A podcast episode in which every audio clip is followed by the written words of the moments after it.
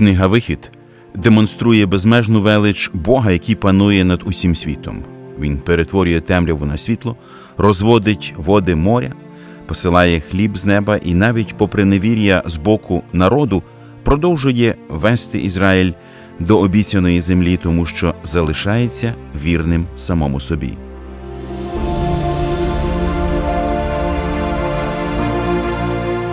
Ви слухаєте подкаст Вивчаємо Біблію разом.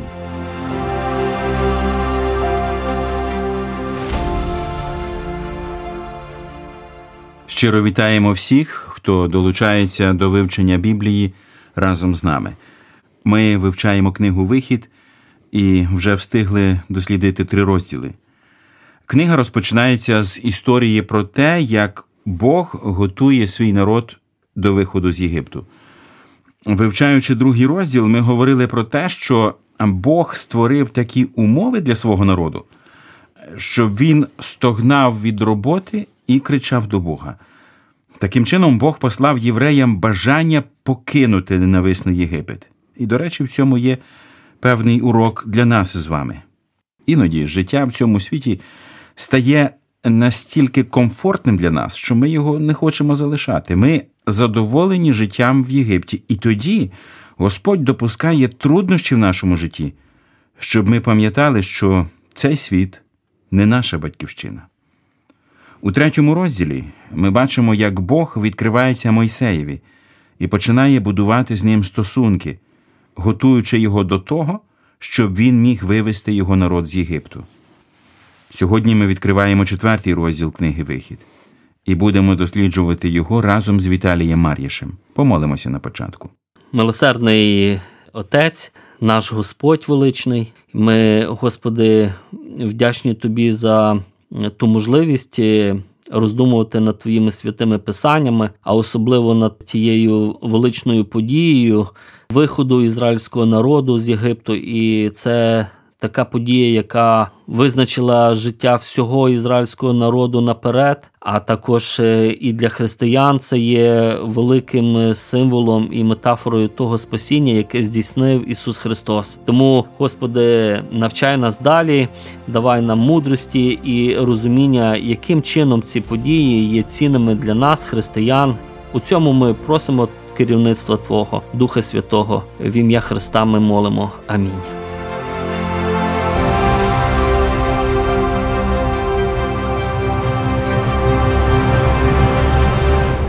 На початку я попрошу брата Віталія зробити для всіх нас невеличкий вступ у четвертий розділ. Про що тут йде мова, на які головні моменти потрібно звернути увагу? Ну, третій і четвертій розділи вони пов'язані і вони концентруються на покликанні Мойсея. Бог явив себе і кличе його до здійснення місії. І ми бачимо е, важлива тема це спротив Мойсея. І четвертий розділ продовжується. Це його вже третє таке заперечення Богові. Перший вірш. Дивно починається, та ж вони не повірять мені. І ця тема також продовжиться. Але Бог, е, Боже терпіння, також воно набагато ліпше, ніж людське, і ми бачимо, що далі оцей діалог. Бога і Мойсея продовжується, але тема четвертого розділу вона суміжна, схожа, ідентична по суті з третім розділом. Це покликання Мойсея до служіння. І крім того, Бог відкриває все більше і більше аспекти цього служіння місії Мойсея.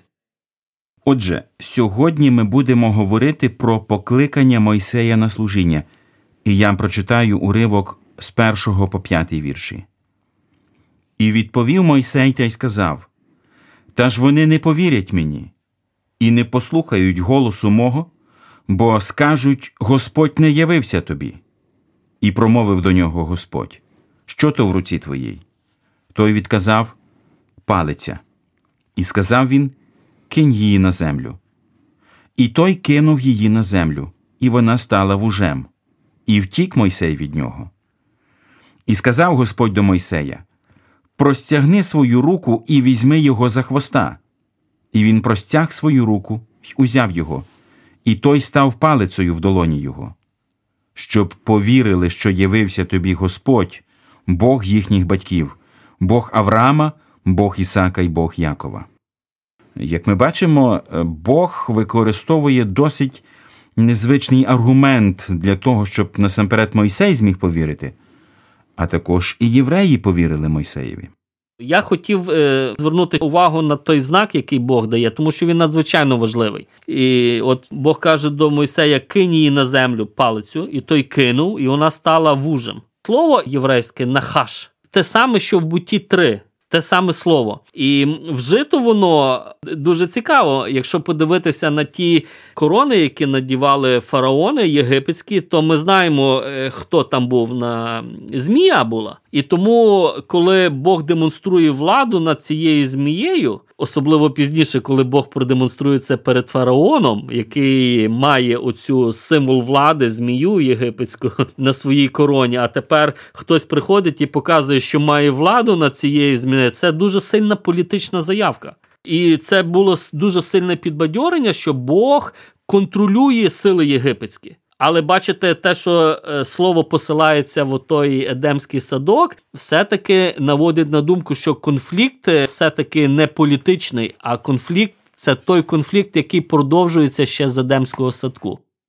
Я думаю, що для цього чуда зі Змієм палиця Моїсея також була вибрана не випадково, якщо Змій відіграє тут таку важливу роль.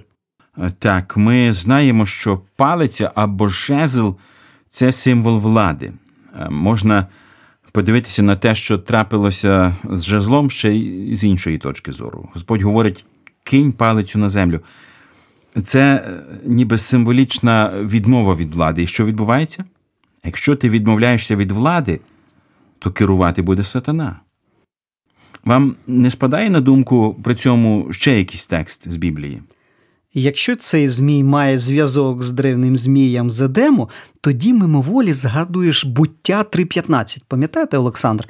І я покладу ворожнечу між тобою і між жінкою, між насінням твоїм і насінням її. Воно зітре тобі голову, а ти будеш жалити його в п'яту. Е, і, до речі, браття, в Євангелії від Луки є конкретний текст, який підтверджує цю думку. Ось я владу вам дав наступати на змій та на скорпіонів, і на всю силу ворожу, і ніщо вам не зашкодить. А тут також вжите слово влада. Так, і якщо ми відмовляємося від цієї е, Богом даної влади, щоб виводити людей з гріховного Єгипту, то владу матиме сатана. Тільки сатані вигідно, щоб ми не робили Божої справи. Але тоді, якщо ми погоджуємося виконувати Божу справу, то ми маємо владу над сатаною. Саме це і бажав довести Господь і Мойсеєві, і також нам сьогодні. Людей потрібно звільняти з полону гріха. Біблія наш навігатор у шалених життєвих поворотах.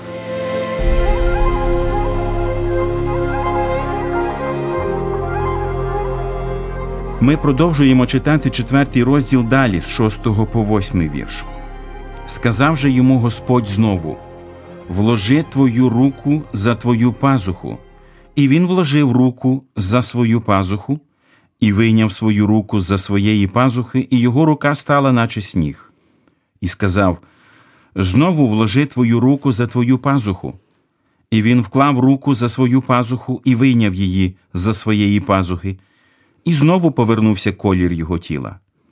Якщо ж не повірять тобі, ані не вислухають голосу першого знаку, повірять тобі через голос останнього знака. Я собі думаю, якби ми могли зрозуміти всі ті образи, які знаходяться на сторінках Біблії. Але це, мабуть, просто нереально. Ну, наприклад, рука і пазуха. Ну, це теж мало б щось означати. Ну, якщо Змій е, з палиці пов'язаний із Змієм з Едему, то звісно, що і рука теж має якесь значення. Всього, звичайно, ми не знаємо. Але ми знаємо, що в Слові Божому рука завжди символізувала працю. В нашому розділі Бог закликає Мойсея до праці. А що каже Мойсей у відповідь? Мойсей відмовляється, він не хоче працювати для Бога. І, мабуть, в цьому зміст чуда. Якщо ти будеш тримати руку за пазухою, якщо ти не будеш працювати для мене, якщо ховатимешся, то ти будеш вражений гріхом. Але якщо ти послухаєш мене і будеш працювати для мене, то ти будеш зцілений. Те ж саме ми бачимо і сьогодні. А якщо ми посвячуємо своє життя цілком і повністю на служіння Богові, ми отримуємо зцілення від гріха, символом якого є проказа, бо так і написано. Отож, коли тілом Христос постраждав за нас, то озбройтеся й ви тією самою думкою, бо хто тілом постраждав, той перестав грішити, щоб решту часу в тілі жити вже не для пожадливостей людських, а для Божої волі. І при цьому я хотів би запитати також і наших слухачів, наскільки сьогодні ваше життя, друзі, присвячене для Бога, наскільки ревно ви працюєте на його ниві, щоб звільняти грішників з полону гріха. Погодьтеся, що це досить серйозне питання, тому що від рівня вашої посвяти залежить і рівень вашого духовного життя. Є багато припущень щодо значення цих ознак. Перша з них, вірші 2-4, передбачає, що Бог мав на увазі історію народу. Жезл символізує владу і силу. Бог показує, що Ізраїль знаходився в Божій руці, став шанованим і мав управління через Йосипа. Але повстав інший правитель. За ним стояв сатана. Але буде також інший час, коли правління буде відновлено, а владу сатани скинуто. Ізраїль стане не хвостом, а головою. Друга ознака, вірші 6-7, говорить про покірність. Щоб Мойсей і народ не почали вихвалятися, коли Змій буде переможений, вони повинні були зрозуміти, що всередині у них знаходиться зіпсоване серце, вся їхня сила і гідність в Бозі. Третя ознака, вірш 9, призначалася на випадок, якщо перші дві не матимуть результату. Вона говорила про покарання. Річка була життям Єгипту. Дивись Єзекіїля 29, 1, 12. Благословення народу й окремої особистості Бог може перетворити на прокляття. Цікавий дев'ятий вірш. Читаємо: І станеться, коли вони не повірять, також обом тим ознакам і не послухають твого голосу, то ти візьмеш води з річки і вилєш на суходіл. І переміниться та вода, що ти візьмеш з річки, і станеться кров'ю на суходолі. Складається таке враження, ну особисто у мене, що люди могли не повірити першим двом чудам, але от третьому мали б повірити безумовно. Дуже важко зрозуміти, що означає цей символ. Як вода, так і кров вони символізують життя. А в нашому випадку вода стає кров'ю на землі. Якщо взяти звідси якийсь духовний зміст, то можна сказати, що духовне життя нам дає Слово Боже. До речі, воно теж порівнюється з водою. Христос сказав: А хто питиме воду, що я йому дам, прагнути не буде повік, бо вода, що я йому дам, стане в нім джерелом тієї води, що тече в життя вічне.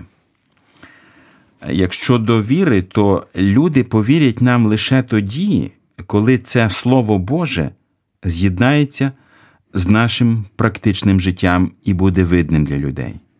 Отак, ваше світло нехай світить перед людьми, щоб вони бачили ваші добрі діла та прославляли Отця вашого, що на небі. Невидима на землі вода стала видимою кров'ю, і тоді люди повірили. Наше християнське життя має бути видимим для світу. Але як ми бачимо з тексту, Мойсей не поспішає виконувати Боже доручення. Читаю 10-й вірш. Та Мойсей сказав до Господа: О Господи, я не промовець ні від учора, ні від позавчора, ані відтоді, коли ти говорив був до свого раба, бо я тяжкоустий та тяжкоязикий. І сказав йому Господь, хто дав уста людині, або хто робить німим чи глухим, чи видючим, чи темним, чи ж не я Господь? А тепер йди, а я буду з устами твоїми, і буду навчати тебе, що ти маєш говорити. А він відказав: Молю тебе, Господи, пошли іншого, кого маєш послати. Якщо вірити сучасним політичним предвиборчим роликам, то людина взагалі кожного разу, кожний кандидат каже, що він єдиний, хто врятує націю. А тут ми бачимо, що Моїсей спрямовано відмовляється: пішли іншого, кого маєш послати. Це ключова думка Моїсея. Чому він так робить?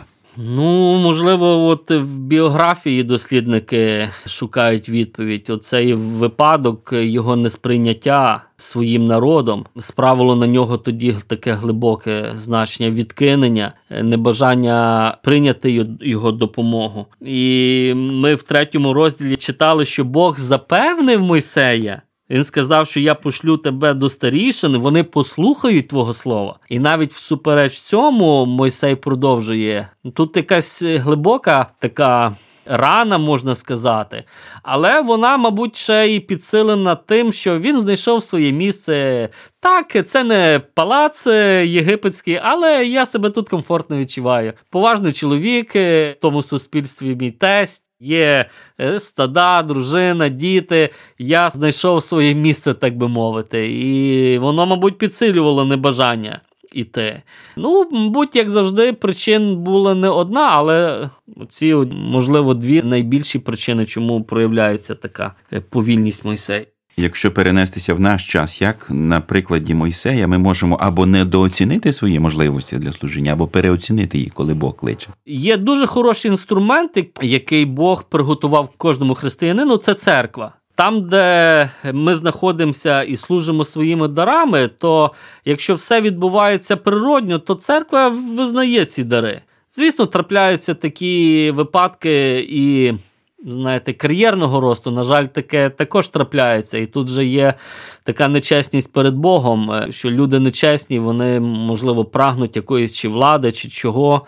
Е, і Бог їх не кликав насправді до тої справи. І Це дійсно трагедія. І тут тому церква повинна зріло е, зважувати, кого Бог кличе, підтверджувати ці дари. Тому спільнота така, от християнська, зріла спільнота, не та, яка Ну, нехай буде так, як буде. Ну, чого ображати Бог, скажімо так, повинен втрутитись.